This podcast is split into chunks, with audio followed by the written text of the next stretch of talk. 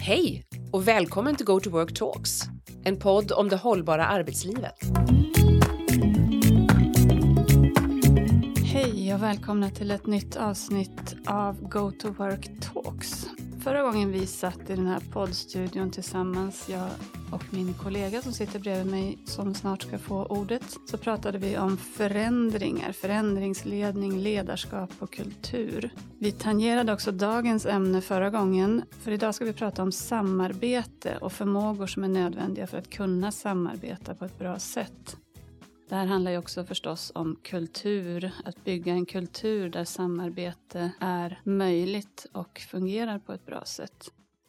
Jag heter Lina Hjalmarsson och med mig i studion har jag Peter Robertsson. Vi är båda konsulter och förändringsledare på GoToWork. Nu har vi bytt stolar med varandra. Förra gången vi var här så satt du i den här stolen där jag sitter som är programledarstolen och jag satt i den där gäststolen som du sitter i. Men jag tror inte, det är min hypotes, att den här bytet av stolar kommer att påverka vårt samtal särskilt mycket. För vi båda två är av uppfattningen, tror jag, nu får du rätta mig om jag har fel, att det här med var vi sitter någonstans inte är det som mest påverkar hur vårt samarbete och våra samtal och vår kommunikation fungerar.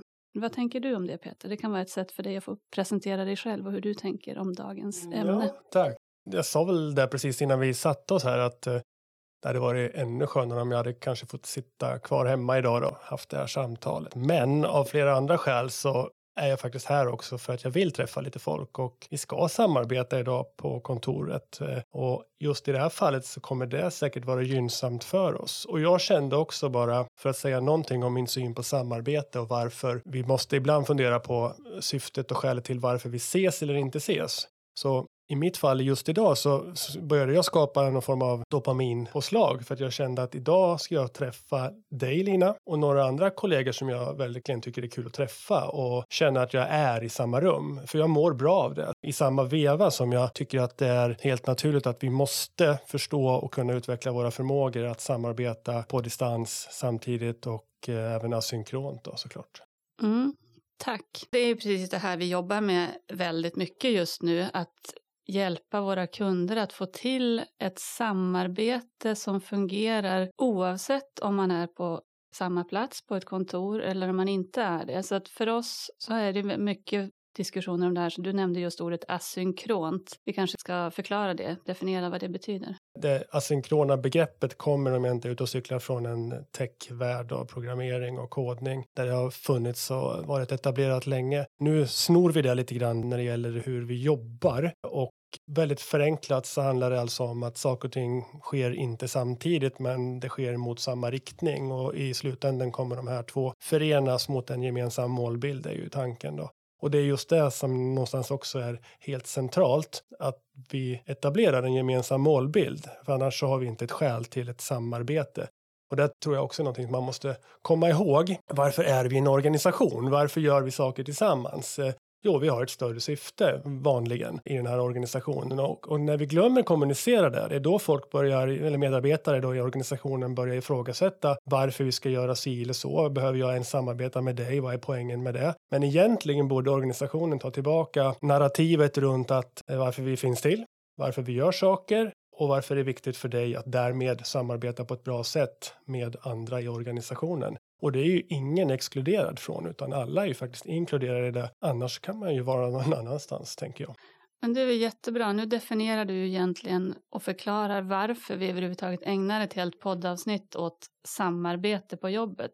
Att det handlar om att vi alla är en del av en organisation och utan att samarbeta så är vi bara isolerade öar. Är det så du tänker? Ja, det är så jag tänker. Och jag tänker också så här att beroende på vilken eh, forskningsgren man kanske kommer ifrån eller ägnar sig åt och vilken tvärvetenskaplig eller vetenskapligt intresse eller inriktning man har så tänker jag rätt ofta på att mer eller mindre allt vi gör handlar om grader av samarbete. Och då är vi på en filosofisk spaning här nästan att människor är sociala av sin natur.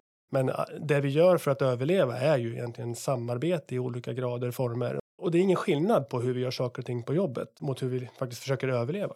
Nu är du inne på något väldigt bra som jag tänker att vårt samarbete också ska fokusera lite på, nämligen att det här är egentligen väldigt grundläggande frågor och vad som möjliggör samarbete mellan människor har egentligen inte förändrats nämnvärt över tid, utan det är samma faktorer som du är inne på. Det är gemensamma mål, en tydlig kommunikation, det är att bygga relationer, det är att vara lite lyhörd och öppen för, för andra perspektiv. Det är liksom de här sakerna som vi alltid pratar om när vi pratar om teamutveckling och relationsbyggande. Men ibland får man intryck idag när vi pratar om det moderna arbetslivet, hybridarbete och så, att det skulle vara något helt annat. Att digitalt samarbete skulle vara något helt annat än samarbete på ett kontor till exempel. Ja. Hur tänker du kring det? Ja, ja men det, spaningen är ju relevant. Jag, jag kan tänka mig att min vinkel på det kan vara, det kan vara många olika, men en skulle kunna vara att vi gillar ju nya saker och så sätter vi nya etiketter på dem. Och i arbetslivet gör vi samma sak. Och nu har vi ju någonting att klä saker och ting runt som är det här med hybridarbete eller remote working eller vad vi ska kalla det. För några år sedan var det något annat, då var det kanske flexibla kontor. Och, och nu har vi no någonting nytt som vi sätter etikett på. Men, men det handlar hela tiden bara, precis som det du säger, om arbete. Och då behöver vi egentligen bara erkänna det, att vi finns till, återigen, vi finns till i den här organisationen för att vi ska göra någonting tillsammans nu har vi nya förutsättningar. Antingen gör vi det tillsammans på plats eller så gör vi det inte tillsammans på plats. Vi gör det på något annat sätt. Och då måste vi förstå att okej, okay, det är fortfarande arbete. Det är fortfarande samma målbild, samma syfte, samma idé vi ska jobba emot. Därför känner jag så här att vi behöver bara erkänna det. Sen kan vi fortsätta prata om hybridarbete om vi vill det. Men det kokar ner till samma grundläggande mm. förmågor. Men varför upplevs det som svårt på ett nytt sätt nu då? Det finns ju ändå nya aspekter i det här nya arbetslivet som gör att vissa saker måste göras på nya sätt det kanske inte är nya saker vi ska göra men vi måste hitta nya sätt att göra dem på för att till exempel bygga tillit eller bli synliga för varandra, att eh, återkoppla på ett bra sätt när vi inte finns tillsammans på en, på en fysisk plats. Hur tänker du då? För jag tänker att det, om jag bara får vika ut lite grann, alltså det handlar om vad behöver man som företag göra för att utveckla en kultur som främjar samarbete och sätter laget före jaget både i det digitala och det fysiska rummet. Det måste fungera oavsett var man är någonstans idag. Ja, men så är det och det, det är precis samma grejer som du behövde göra förut och du nämnde dem. Det, det handlar om hur vi kommunicerar, inkluderar, tra hur transparenta vi är och ett antal saker till som är fortfarande samma viktiga. Och om jag frågar dig, jag har ett eget svar. Mm. Om du möts av, låt säga att du föreslår att vi ska ha en, ett möte med en kund, vi ska ha en workshop och vi ska gå igenom ett antal saker då. Och så får du till svar att eh, ja men vad bra, säger kunden. Ehm, då ses vi och gör det här på plats. Hur brukar du reagera och tänka då på den chefens respons? Vad tyder det på? Ja, vi brukar ju ofta utmana den, det önskemålet och fråga varför. Vad skälet till att man tycker att det ska ske fysiskt är. Sen kan jag tycka ibland att vi hamnar i en onödig dikotomi här igen. Det är ett ord jag använde förra podden kommer jag ihåg. Men alltså att det ska bli antingen eller. Att det ska vara ett val mellan antingen fysiskt eller digitalt och att det ska vara det som är liksom den viktigaste utgångspunkten för ett möte. Vilket jag inte tycker att det är. Däremot behöver man tänka och planera och utforma möten med en medvetenhet om de förutsättningar som skapas beroende på var man är någonstans. Men egentligen är det ju samma sak. Jag tror vi pratade om det förut, att om, om en person, om Annette sitter tyst i, i hörnet, du, det var du som sa det här på morgonen, eh, i ett fysiskt rum så kanske hon inte deltar så mycket i mötet och det kanske sker samma sak i det digitala rummet. Egentligen är ju utgångspunkten, utmaningen densamma, att inkludera alla på ett bra sätt. Så det egentligen är ju förmågorna man behöver ha som mötesledare eller mötesdeltagare om, vi, om det är möten vi pratar om, egentligen är de samma skulle jag vilja hävda i grunden. Sen kan man behöva tänka på olika sätt, man kan behöva göra det på olika sätt och man behöver lära sig förstås en del tekniska förmågor för att kunna få det att fungera i det digitala rummet. Mm, ja, jag tror, nu ska vi inte, Annette blev ett namn här, det var en helt fiktiv person. det var Annette som kom ner i, i huvudet just då. Men om vi tar den här chefen då som kanske är beställaren till vårt uppdrag det är samma chef som förmodligen hade problem att inkludera Annette som sa också att vi behöver ses.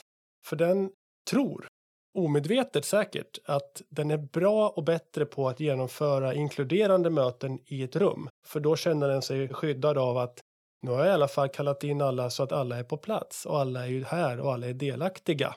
Men Annette kände sig extremt exkluderad även igår för just den här chefen kanske för den ignorerade Anette, ställde aldrig någon direkt fråga om vad Anette tyckte och tänkte om problemet i fråga eller utmaningen vi hade. Utan det var samma två, tre personer som pratade på det fysiska mötet som det även blev i det digitala. Ibland kan det vara så också, vilket kan vara en positiv effekt av det digitala formatet, att en del personer upplever som hade problem i det fysiska rummet. De upplever att det är lättare att våga komma till tals eh, i det digitala rummet, möjligen då. Men det är inte säkert. Men som du säger, samma utmaning finns. Men det jobbiga tycker jag när vi möter våra kunder som reflekterar över det här, är att de egentligen är lite johar i fönster. De är omedvetna om sin inkompetens när det gäller vad de behöver utveckla.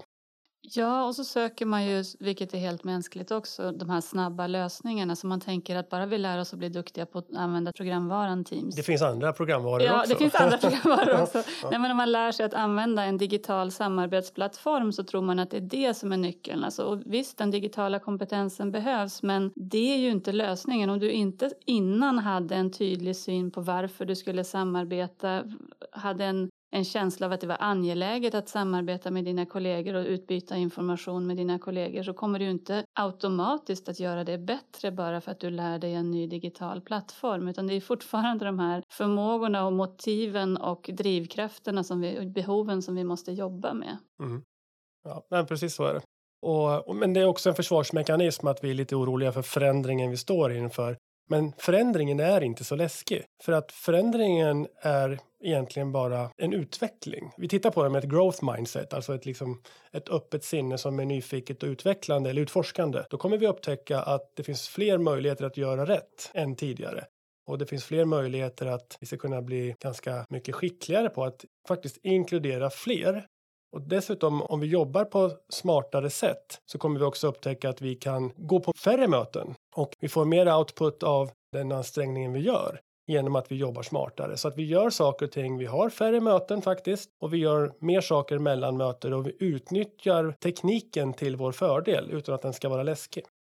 Där kommer vi tillbaka, tänker jag, till det du, ordet som du fick definiera förut, det här asynkrona samarbetet. Att får man till det så att man kan samarbeta mer tids och platsoberoende så att man kan bidra och bygga på varandras idéer och planera och samarbeta tillsammans i en mer löpande form eh, med hjälp av en digital plattform där man ibland ses och ibland inte. Då kan man ju få en mycket större utväxling och ett mycket närmare samarbete egentligen. Jag tänker ofta på det när man hör folk eh, efter pandemin var det ju ofta sådär, och det tycker jag fortfarande att man ser ofta i, i media och artiklar om, om de här frågorna när det gäller hybridarbete och nya kontorslösningar och sådana saker. Att, att man tyckte att det var lätt att få till den individuella produktiviteten när man jobbar på distans. Men det här samarbetet och den produktivitet tillsammans och kreativitet och innovationskraft upplevde man gick ner. Men det handlar ju egentligen precis om de här sakerna, att man inte hittade sätt att göra det på som, som fungerar och drar nytta av de här fördelarna. Ja, och dessutom kan man göra misstaget om man inte stannar upp och funderar på kausaliteten. En del organisationer kan säga så här, vi har lägre produktivitet, vi är mindre kreativa på grund av att vi, vi, den här hybrida situationen, folk är ju inte på kontoret, lite så, den kan man höra. Och, och den kan bero på att man inte har förstått den här orsak och verkan sambandet.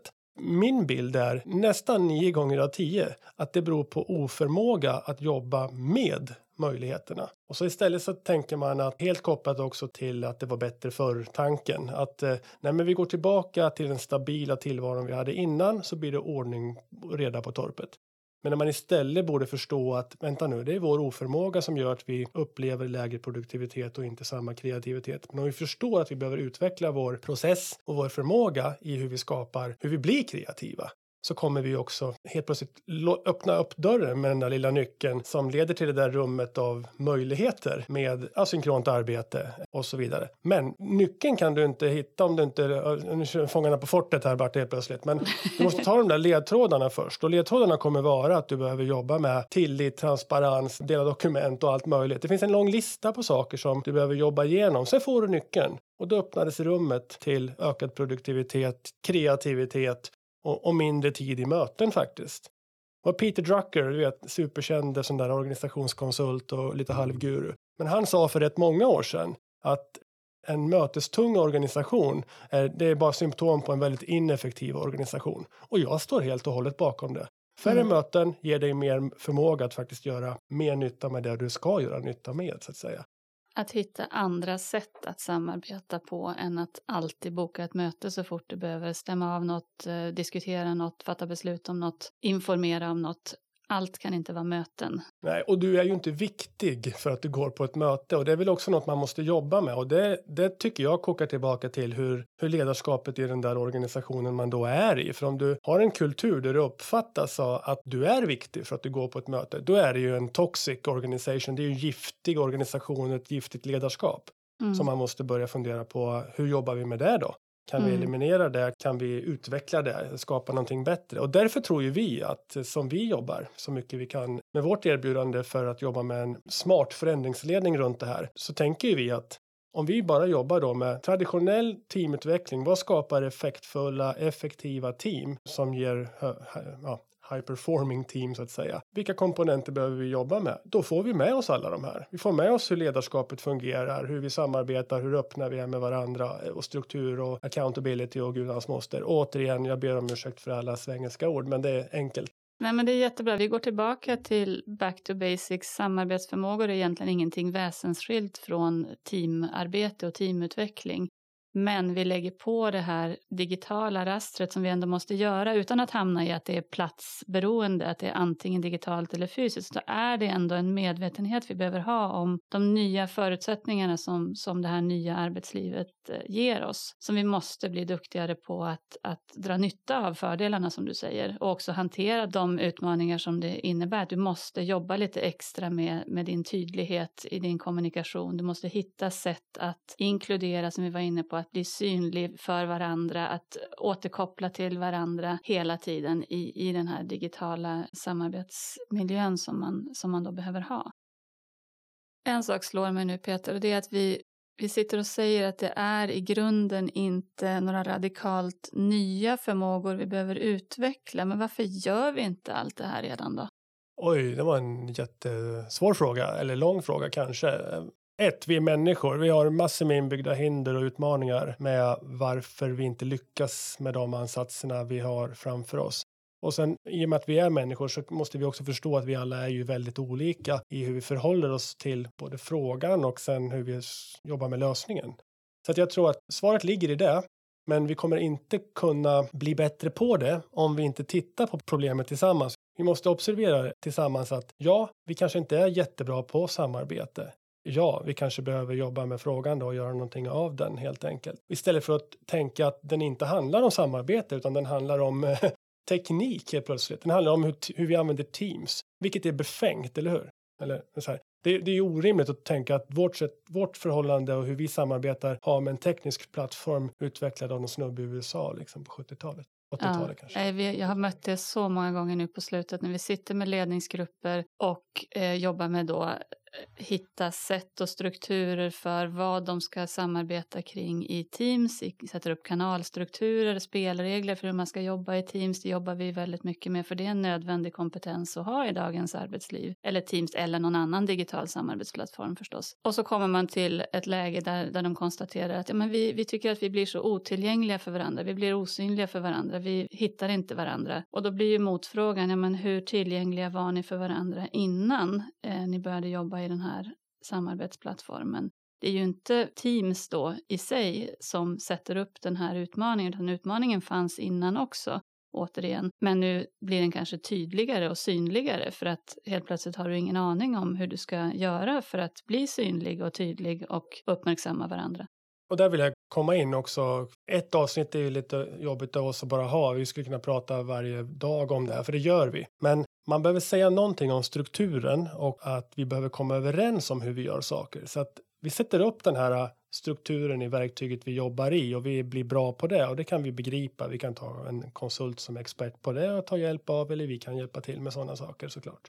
Men det man behöver göra det är att man som individ tar ansvar för att jobba i den strukturen och eh, agera utifrån det vi kommer överens om. Och det ställer krav på att man faktiskt pratar om det, påminner, hjälper varandra. Vi i vårt företag är rätt bra på det här, men vi är fortfarande inte jättebra. Så att vi är liksom vi har en, en, bit att gå fortfarande där vi behöver hjälpa till och påminna varandra om att hur var det nu? I vilken kanal eller konversation delar du det här dokumentet? Gjorde du nu som vi kom överens? Varför gjorde du inte det? Och så kanske man behöver revidera sitt sätt att göra saker på som funkar bättre för oss. Och återigen, one size does not fit all, utan vi behöver eh, hitta sätt som är anpassade för var och en utifrån våra roller, uppdrag, organisationer och målbilder. Mm.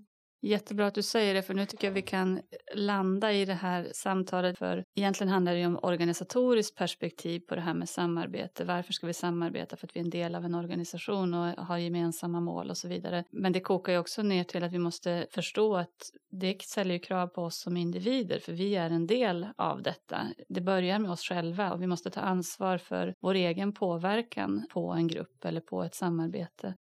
Bra, jag tror att vi behöver börja runda av oss. Jag tror att vi kommer återkomma till de här frågorna för nu har vi, vi känner att vi bara har nuddat på ytan vid en massa frågor som vi känner väldigt passionerat för så det här kan ju bli en hel serie samtal om samarbete, samarbetskultur, digitalt samarbete, arbete, hur man får det att fungera i dag, med dagens nya möjligheter och utmaningar. Men vi får sätta punkt för idag om vi ska skicka med någonting, något exempel. För mig handlar det här med samarbete väldigt mycket om att jag har av, genom erfarenhet, alltså erfarenhetsbaserat lärande, lärt mig att samarbete är bra. Jag var nog ganska mycket en utpräglad individualist från början. Tyckte att det, ja, men det blev ändå kanske både enklast och mest effektivt om jag bara gör det själv. Eh, det går ju fortast ändå. Men jag har lärt mig över tid och genom att få exempel på på när ett plus ett blir tre eller till och med fem att det här samarbetet genererar så mycket mer. Men den där upplevelsen måste man få för att verkligen på riktigt förstå what's in it for me och what's in it for us, att verkligen utveckla det här samarbetet. Har du någon sån, om du vill avsluta med någonting, någon sån insikt? När, när föll poletten ner för dig? Eller har du, har du någon sån känsla av att du har upplevt sådana situationer som har fått dig att förstå vikten av att samarbeta? Ja, eh, jag nog betraktar mig som en så kallad teamplayer, eh, lagspelare för att jag har ägnat mig åt lagidrott. Men jag var nog inte det egentligen om jag ska vara riktigt ärlig. Jag var nog ganska individuell egentligen i min ambition och vilja att kanske synas, vara duktig och så vidare. Var inte en riktigt bra teamplayer faktiskt förrän jag började inse det lite senare. Och det kom i yrkeslivet när jag fick min första ledarroll som jag angrep på ett ja, ungefär liknande sätt. Att, eh, att gud vad kul och häftigt, nu är jag chef. Jag var ganska ung, eh, relativt ung i alla fall, eh, och märkte sen efter tid, ganska fort, på grund av mitt nyfikna growth mindset hoppas jag, så insåg jag ändå att vänta nu, vi blev bättre när jag tog ett steg tillbaka. Vi blev bättre när jag såg till att rekrytera folk som var både smartare, bättre och duktigare på alla sätt och vis än mig och kunde saker jag inte kunde. Och när den poletten åkte ner så har jag egentligen alltid bara haft den devisen att om jag omger mig med smartare och bättre människor så blir ju jag bra och jag lär mig saker. Och så någonstans i, mitt första, i min första ledarroll, men inte i den första ledarrollen, utan det kom kanske i andra, tredje uppdraget jag fick, att inse att det här med att samarbeta är man helt beroende av för framgång och välmående eh, också, vilket vi inte pratat jättemycket om faktiskt inser jag. Men det finns ju neurovetenskapliga biologiska effekter i hjärnan av att socialisera, och samarbeta och göra saker tillsammans med andra.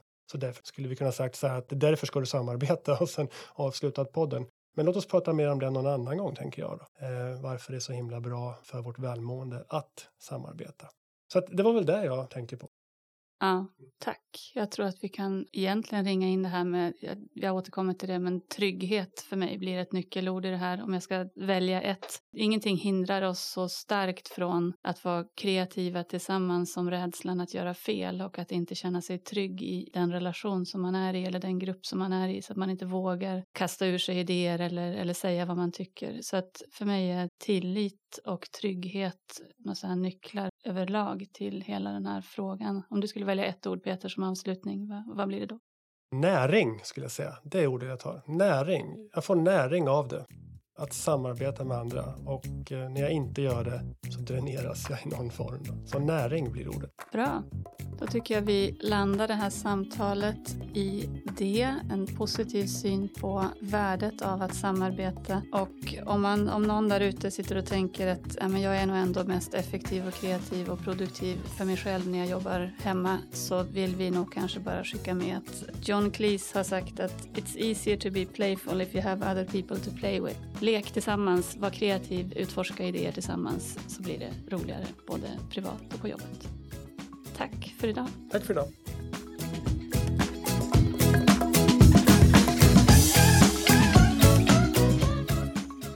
Har du frågor eller funderingar om avsnittets innehåll? Eller vill du prata mer med någon av våra experter? Alla kontaktuppgifter hittar du på vår hemsida. Besök oss på gotowork.se och följ oss gärna på LinkedIn. Och du, prenumerera på vår podd Go to Work Talks så missar du inte nästa avsnitt. Tillsammans designar vi ett hållbart arbetsliv.